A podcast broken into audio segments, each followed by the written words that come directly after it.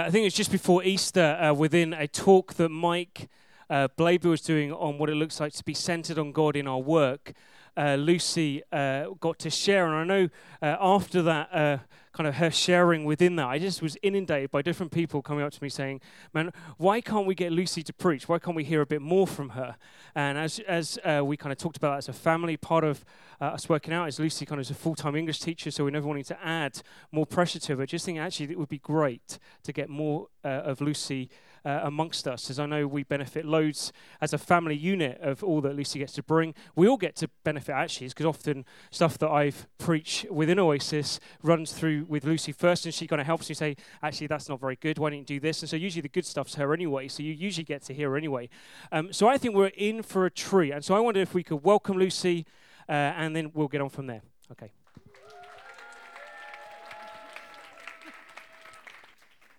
Oh, thank you. Is this on? Great, thank you. By way of introduction, I'd like to explain a little bit of the journey I have been on that has brought me to be standing here this morning. In May, I attended Catalyst Festival, and during one session in particular, we were very grateful to be prayed for as a family. A man and woman prayed for us, and the man said, Adrian, I can see there's some sort of leadership on you. Well, yes, that's correct. And then a lady spoke to me, and it was kind but strong. She said to me, God says to you, come out of the shadows and stop hiding. So, like you do at a festival, I said, okay, yeah, great. And Adrian said, great, so you're going to preach now. So there was a clear instruction to stop hiding and to not be afraid to use my voice. I knew that meant, as well as stepping out in prayer and prophecy, it was time to speak on a Sunday morning. Although this has been suggested to me before, internal battles over recent years with my own anxiety and fallout from postnatal depression, insecurity, has led me to just hide. And those of you who know me well know that's the truth. So for me, the decision to say yes to speaking and then actually turning up this morning is a direct response to the prompting of the Holy Spirit, and it's a step of obedience. As I was preparing this, I felt that before we get into Scripture, I should share this to encourage those of us here who are hiding to come out, emerge. At Oasis, we want to see all the colours of all of us, enjoying the journey that God has us on together. So please don't hide the real you. I'd like to invite you to come out of the shadows with me and share greater freedom together. We want a more complete expression of God's kingdom here. And if you know that's you, I'd love to pray with you later on at the end. Okay. Right. Today, we're continuing our series in Sermon on the Mount, where we'll be reading from Matthew chapter 6, verses 19 to 24. Last week we heard from Sarah about the joy of connecting with our Heavenly Father through prayer and fasting. Next week, Matt will be speaking about dealing with worry. Today, the passage we're looking at really gets to the heart of what do we value most highly. I'd just like to take a moment to pause and ponder this question. What is most precious to you? Jesus teaches in the passage that we're going to look at that we are to invest ourselves fully in our spiritual lives, and we are to trust fully in our Heavenly Father. Thus, today's passage is concerned with money, but it would perhaps be more accurate to say that it's about our loyalty, our priorities, and our values. Let's have a look at the passage. I think it should appear up here. Yeah. Do not store up for yourselves treasures on earth, where moths and vermin destroy, and where thieves break in and steal. But store up for yourselves treasures in heaven, where moths and vermin do not destroy, and where thieves do not break in and steal.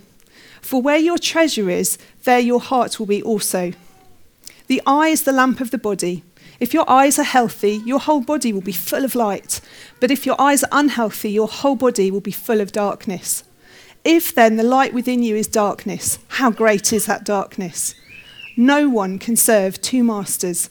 Either you will hate the one and love the other, or you'll be devoted to the one and despise the other. You cannot serve both God and money. Okay, so we're going to go through this passage in three sections. First of all, storing up treasures in heaven. Secondly, staying focused. And thirdly, choosing wisely. Let's look at storing up treasures in heaven.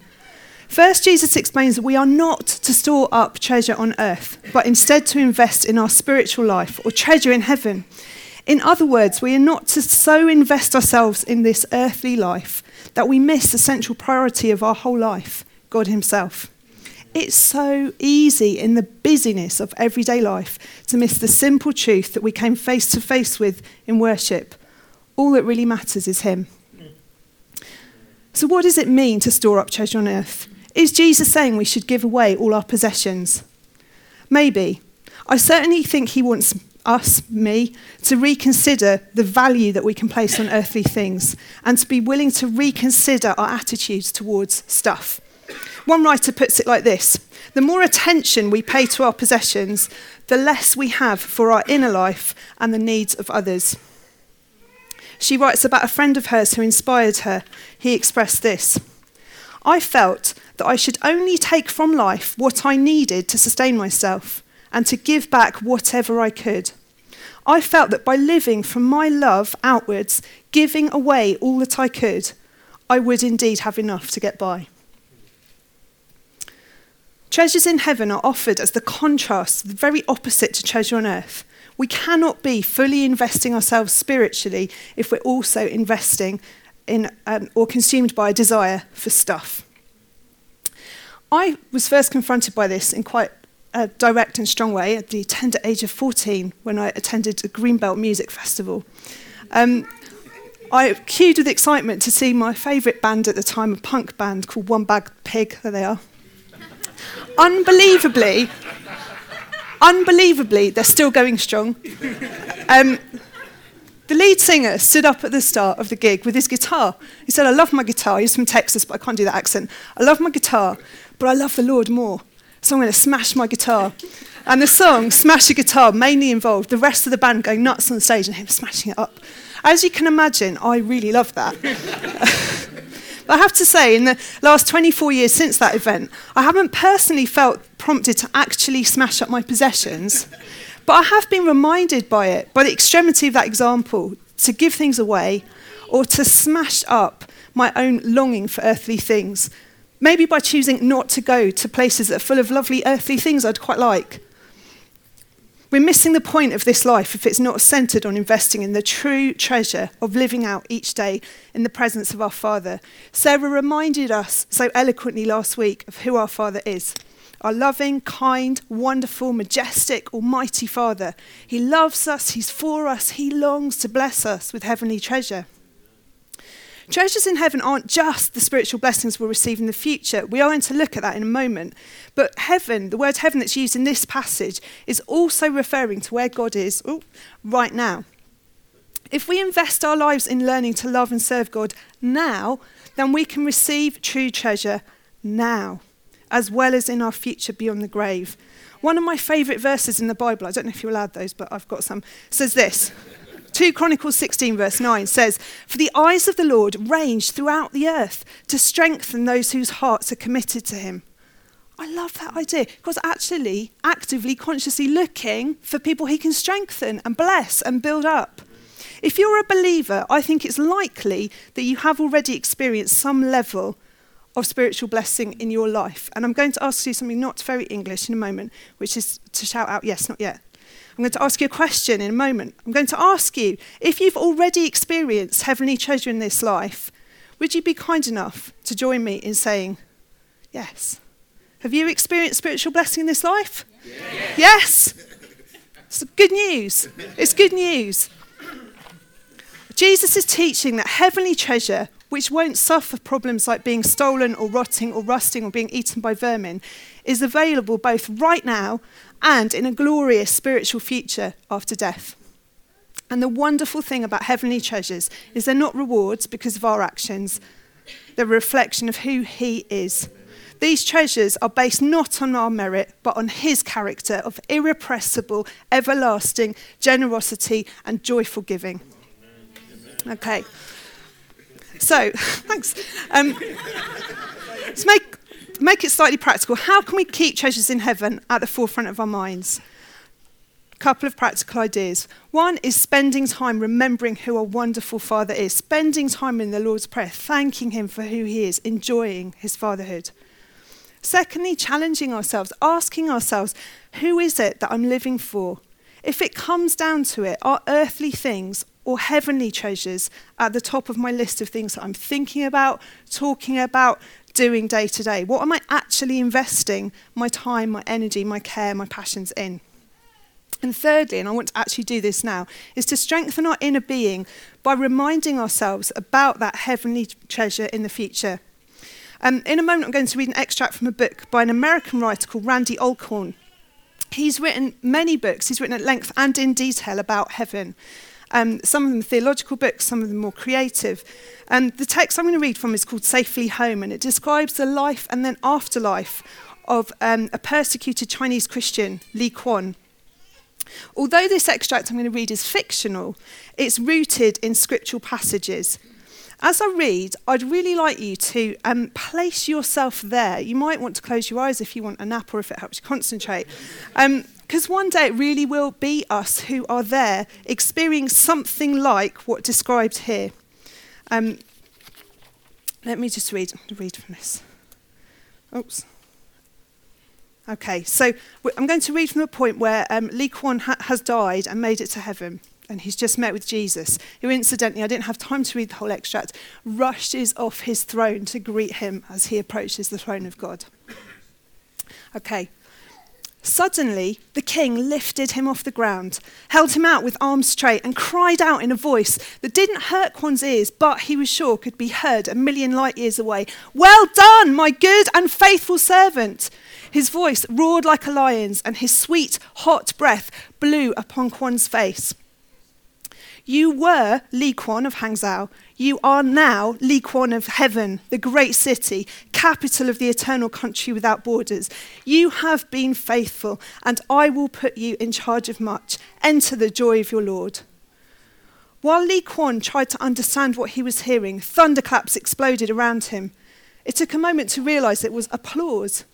He saw many rushing through the side doors of the palace. The guards stepped to one side, permitting this irregularity, this violation of palace protocol, since these were the king's own children. They rushed forwards to Quan and the king, running across the red carpet that angels dared not tread. Quan saw his great-grandfather, his grandfather, and his father stood together. They applauded him as the front row of a cloud of witnesses who could vouch for his life well lived. He saw the angel standing at the king's right hand, applauding slowly and deliberately. And then he saw something he'd never imagined. Li Quan saw the king's hands clap against each other. The sound was so great it pushed him backwards.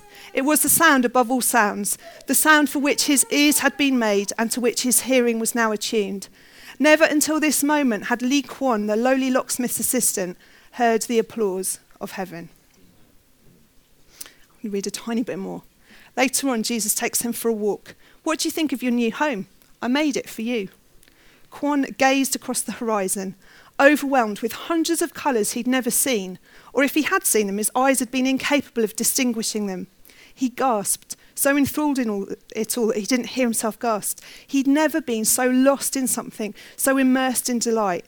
The pure air of heaven filled his lungs. He saw trees that cast light instead of shadows. He remembered his favourite place on earth and realised the best parts of that world had been but a sneak preview of this one. Compared to what he now beheld, the world from which he'd come was a land of shadows, colourless and two-dimensional. "I know what this place is," Quan said. "Tell me," said the king.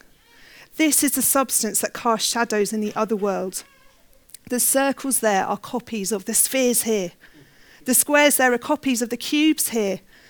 Earth was a flatland. This is... How many dimensions are there here?"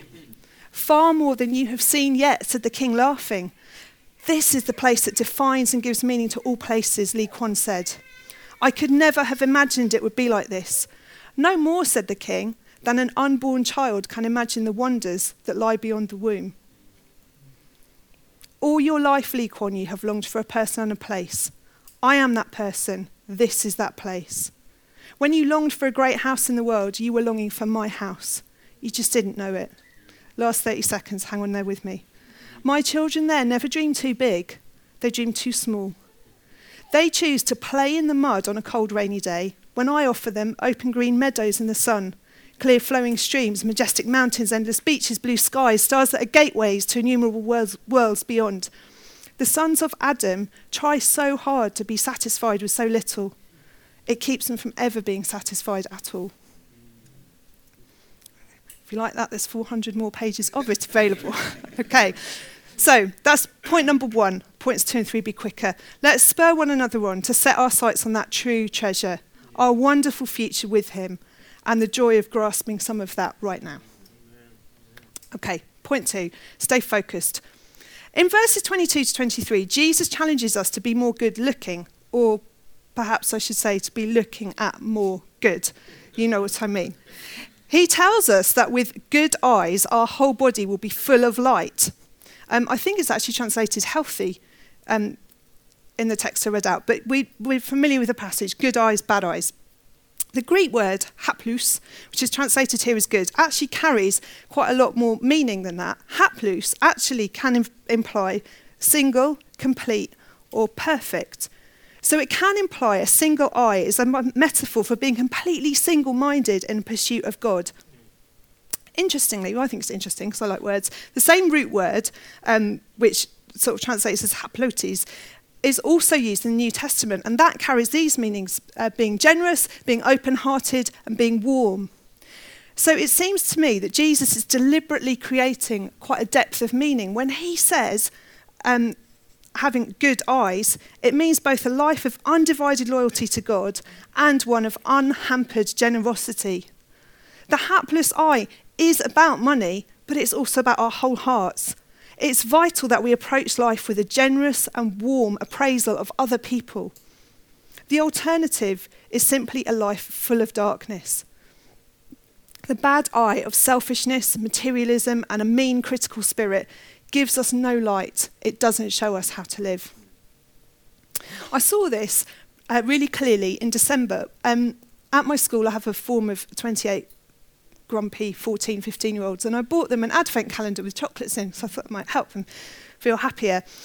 And I took it into their classroom, and in the same moment, one pupil responded, "Wow, look, Miss, everyone, Miss has brought us a lovely present. We can all share." Different pupil, interesting, slightly more affluent background, but anyway, said, "One between all of us, that's never going to work." It really struck me in that moment, an incredibly different response, and I think it reflected the difference in those two girls' hearts of being able to receive and enjoy life. I think here we can respond metaphorically to this. Are we staying focused on him? What condition are our hearts in? I think we can also respond really practically and consider what do we physically look at that distracts us from God. And Adrian spoke a while ago about purity, and he mentioned in passing sort of television programs and internet consumption that can distract us. I was thinking about how actually we can be distracted by looking at good things, things that aren't inherently impure or evil. They're good things, but they're still a distraction from the best thing. I've got a comedy example that illustrated this recently. A few months ago, I met somebody new to the area. She was really friendly, and she told me she was interested in finding a church. I said, "That's great. My husband's the leader of a church near here. Look us up on the internet and come along if you like to, if you like what you see." The next time I saw her, she bounced up to me. "I loved your church website. I spent 40 minutes on it when I was at work." Right, good. And "Would you like to come along to Oasis?" "Oh no, I'm going to stick with travelling back to my old church." "But gosh, your husband's good looking." It was a really slightly disturbing moment. Obviously, I had to agree. It would have been rude not to. But to think, you spent 40 minutes looking at Adrian or other things on our website. Distracted, not by something evil, but just... And any single one of us, me every day, Adrian always says when he preaches first to himself. And when I preach first to myself. Anyone can fall into the trap of looking too much at good things and missing the very best thing, Jesus. Okay, this brings me to the third and final point, choose wisely. Jesus' third point in this passage is that we have to choose. There's no halfway house here. Who are we going to be loyal to, God or money? The real problem with money is not money itself, but the hold that it can exert over us so easily. I read this Jewish story this week about a man trying to find a spiritual teacher. In the town, he finds a teacher living in a fine house, surrounded by possessions. He turns away in disgust. In the desert, he finds a man dressed in rags sitting on a rock. "Just imagine," he said, "that first teacher I went to was surrounded with possessions." The man on the rock began to weep. "Why are you crying?" the seeker asked in astonishment. "That teacher is able to have possessions because he's detached from them. I couldn't handle them, and that's why I live here." It's our attitude to material possessions that's more important than how much we actually own. It's our heart that Jesus is questioning. And I was thinking about this, and I think at the crux of it is, who do you trust? Who do you trust? If I trust in money, I will do all that I can to acquire and keep money. Money will be my master, and other people's needs will become of less importance to me. But if I trust in God to provide for me, it frees me to live generously. I will talk about the Bible in a moment, but I've just brought a little friend with me. She's looking a bit sad now. There is a point. This is a lady unicorn. She's been with us for 3 weeks now. 3 weeks ago, my youngest daughter, Rebecca, had a birthday party and mentioned, as children do, just a couple of days beforehand, that she'd like one of these. "A unicorn balloon, please, at my party." You'd think that would be quite easily come by in Britain's second city, but no. I invested probably too much time in trying to track down a unicorn balloon that could arrive on time. Anyway, eventually I headed to the city centre, where I met a balloon seller who I think thought I was absolutely off my rocker. So I was so happy that he had one unicorn, lady unicorn balloon. And I paid double the price because I was so thrilled. Anyway, and I then, when she was fully inflated, I had to hold her like this. And I was skipping through the city centre, singing, because I was so delighted. And a big issue seller approached me. He must have thought, "She's so bonkers, she's up for it." I said, "I don't like your publication. There are so many grammatical errors, but..." It's true. Next time it's true. I said, "But have all my money." And I gave him everything in my purse, which wasn't a lot. It's not a point to say, "Aren't I generous?" The point was, my anxiety, my need had been covered. I was so delighted and thrilled. Someone else had a need. Of course, take everything. Later I realised I didn't have money for the car park and I had to ring Adrian, but that's a different story.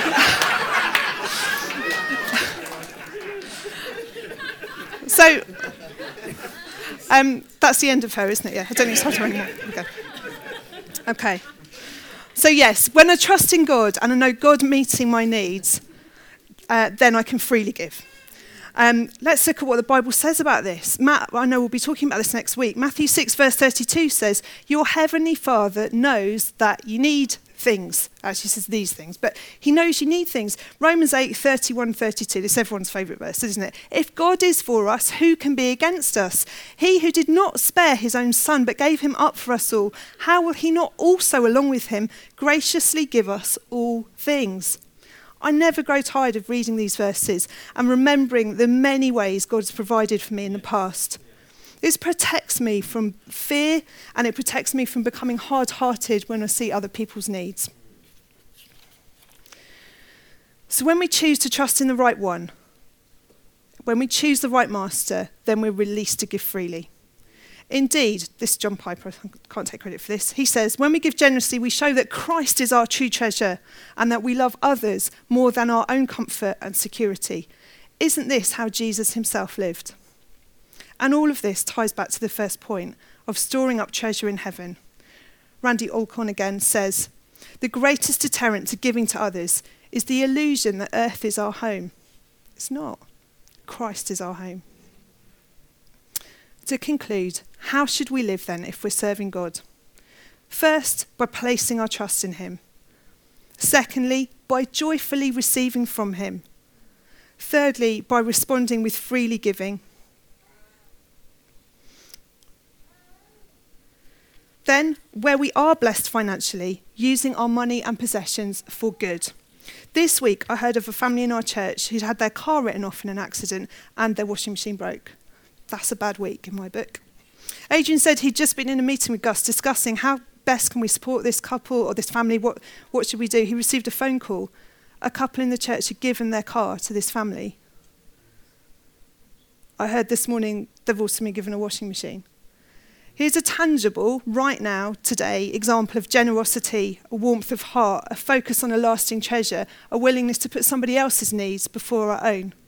We don't all need to give our cars and washing machines to that family, but let's be inspired by that example. Let's finish off by returning to those questions. What is most precious to you? What are you investing in? It is about money, but it's also about your time, your talents, your energy, your care and compassion. And who are you trusting in? Who's your master? I've got a little visual aid somewhere. The welcome team got them. Well, the welcome team are going to pass the baskets around again, but they hopefully are full of gold coins, not real ones. I'd really like you to take one, even if you're lactose intolerant. I've got these because I wanted to give you a symbol of God's love and provision and kindness towards each of us. And as you take one, make a choice.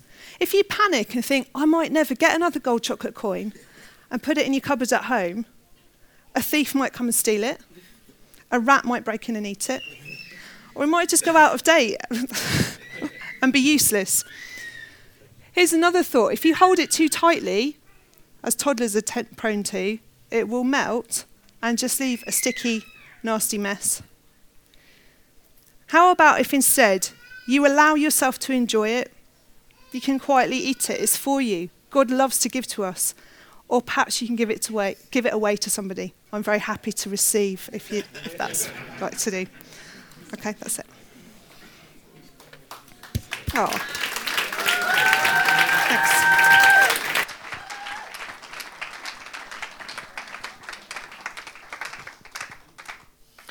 Okay, what I want us to do just while the coins are getting passed around, I'm just going to get Andrew, I'm hoping, to come up. And I just thought a great way of, I guess, all of us being able to respond to everything that's been shared.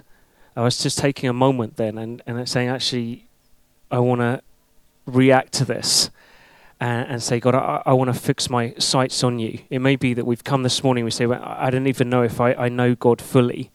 But man, if that's a destiny that's being painted, maybe I'd like to know something of that. And for us, it's to say, God, I want to know something of you. But for many of us here, it is that we do know who God is. And that actually we do have this amazing hope of this treasure that is to come that we get to both have and receive now, as well as look forward to in the future. And I just thought it'd be great to therefore take a moment to actually kind of respond to it and say, God, therefore, I want to again say that I don't want to serve anything else but you. I want to say my life will be truly satisfied only in you. And therefore, as I find my satisfaction in you, I therefore want to continuously give everything I have to others in order they can sure to find their satisfaction in you. And so I've asked Andrew to lead us in an old song of I Lift My Hands to the Coming King. And I thought it'd just be a great way of us, therefore, just being able to pause and just give voice and allow the very core of our being to say, God, this is what I decide in this moment. So I wonder if we could stand and Andrew will lead us.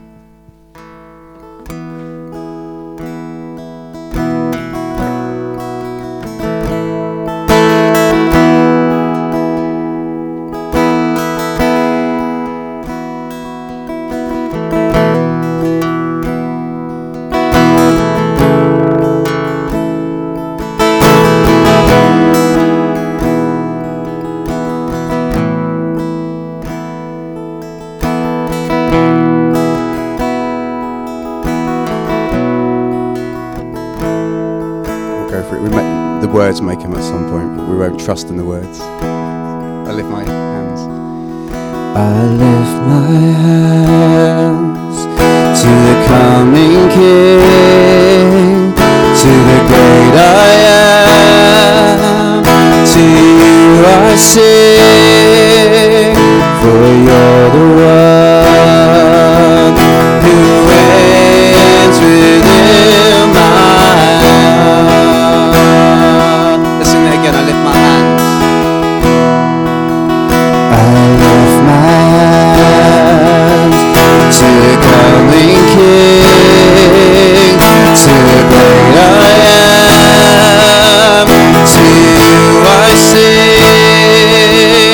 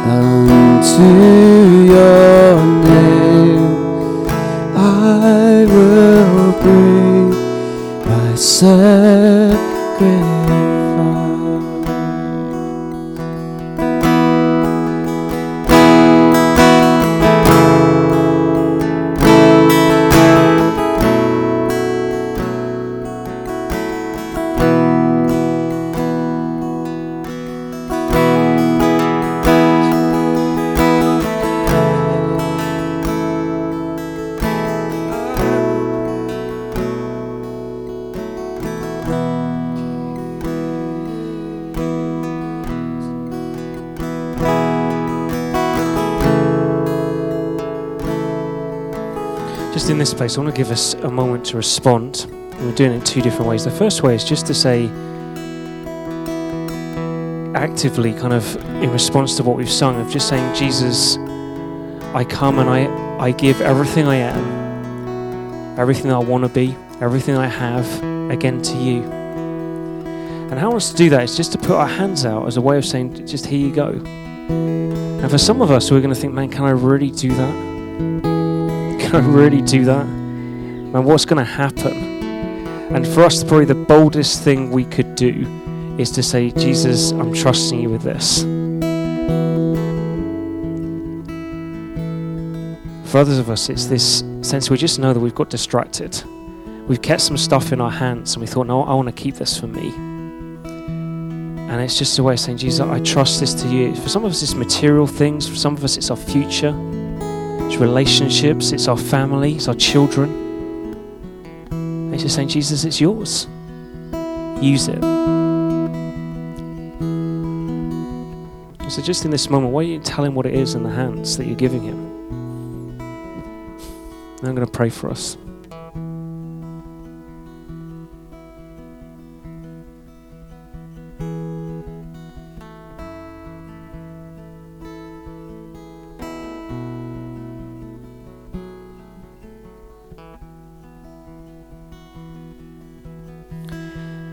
Jesus, thank you so much that you know each of us. You know everything about us. You know every thought before we speak it out. And Jesus, you're interested in everything about us.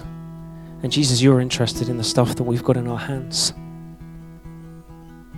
And Jesus, we just come collectively together and just say that we give it to you. And we say, Jesus, we're not trusting in this. We're rather trusting in you. And Jesus, I want to pray for different ones of us. I pray for some of us where it's the first time we've ever said, Jesus, I trust you with this.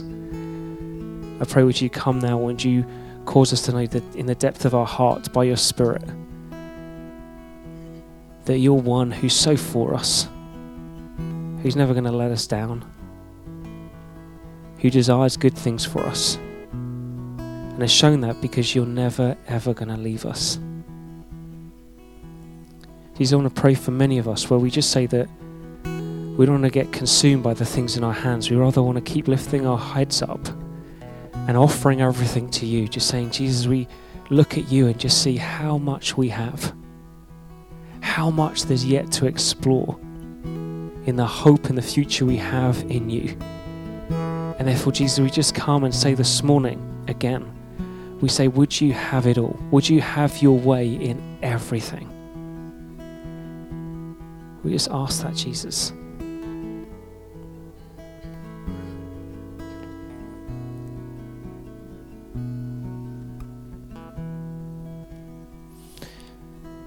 Just also want to get some time to praise. So we're in this place just for what Lucy opened with, and we could forget that if we're not careful. You know, we want to just keep feasting and fixing our eyes on this amazing future we have, this amazing God we get to enjoy, but also that call from Lucy. Let's not be those who hang out in the shadows. Let's be those who step out in the light and allow who we are as a community to be enriched by the colour that each and every one of us brings, in order that we be able to reveal just the wonder of what it looks like when God's kingdom comes together. And I just reckon on the fact that just for a few of us, might be more, you know who you are, you just know, man, I've lingered around in black and white and shades, and I don't want to do that anymore. And part of us trusting is not only saying, Jesus, I trust you with this. It's also saying, Jesus, I want to lift my hands and say, I trust this community with me. to start to explore, to reveal the technicolor that you've created in me. And just if that's you, I'm going to ask you to do a really brave thing. I'm going to ask you to lift your hand up, not just up halfway, I mean up high, as a way of saying, it's me. I know that's kind of a scary thing to do, but I think it's an important thing to do. And if you know it's you, I'm going to count to 3 so you know that you've not done it before everyone else. But when I get to 3, you then put your hand up, and then I'll pray for you. And maybe I'll get some others to pray for you as well, because we want to be enriched by the colour that you're going to bring. So 1, 2, 3. Put your hand up. Already, a load of hands immediately. So I'm just going to linger for a moment, because I reckon there's someone who thought, can it possibly be me? Oh yeah, it's you as well. So you put your hand up now. Jesus, I thank you for every hand that's gone up. God, I thank you for the hand that goes up that reveals the decision to say, I'm not going to hang out in the shade. I'm not going to kind of be blended in into shadows and greyness. But rather, I'm going to step forward and trust not only you, Jesus, but this community to say, I want to reveal the technicolor that you've placed within me here. And Jesus, we just ask now by your Holy Spirit, would you come and would you cause us to benefit from the rich colour that you've placed into individuals here. I really ask that, Jesus. Just those of you who've got your hands right up, I just want to say, just keep them up for a moment, just those of us who haven't. Let's just turn around and just kind of put our hand on those and just say, Jesus, all you need to pray is, Jesus, would you cause this person to know that we really want to see all the colour that you've placed inside of them. And we want to pray for more of a release of who they are and who we are. That's all you've got to pray. Just for others of us who are maybe not praying for people at the moment, that's okay. What I'd say is we'll probably just sing this song through one more time so we can sing as the others are getting prayed for. And then I'll come and we'll just end. But that'll be it. But Andrew, just lead us once more through this song.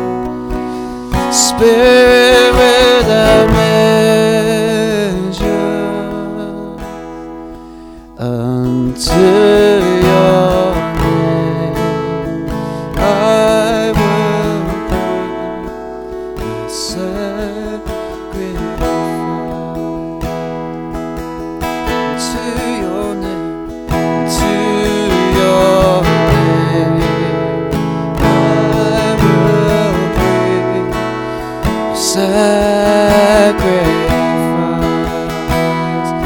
to the name of Jesus.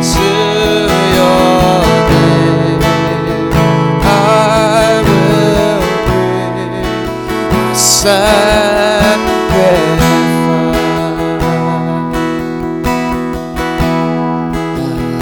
unto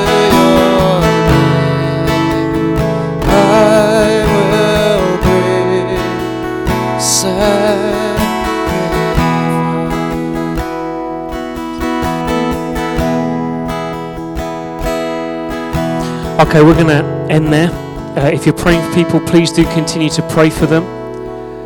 For those of us who've got children, can I encourage you to go round and get them? I know some of them will be slightly cheesed off because they'll be halfway through the Lego movie and be thinking, man, I want to watch the rest of this. But tell them we will watch the rest of it at some point. But we're going to end there. Can I encourage us to live as a community, not with a kind of embarrassed sense of continuously encouraging one another to say, let's not get satisfied with this earth. Let's keep looking forward to how God's going to renew it and how everything we ever need is in Jesus. And let's not kind of see that as some kind of, oh yeah, if we say that to one another, we're all going to think we're a bit super spiritual. Oh no, it's not that. It's actually natural. That's just who we are. So can I encourage us to say, let's not settle for second best in what we look at. Otherwise, we're done. Feel free to go and grab yourself a drink if you want to. And please grab a child if they're yours. Otherwise, see you next week.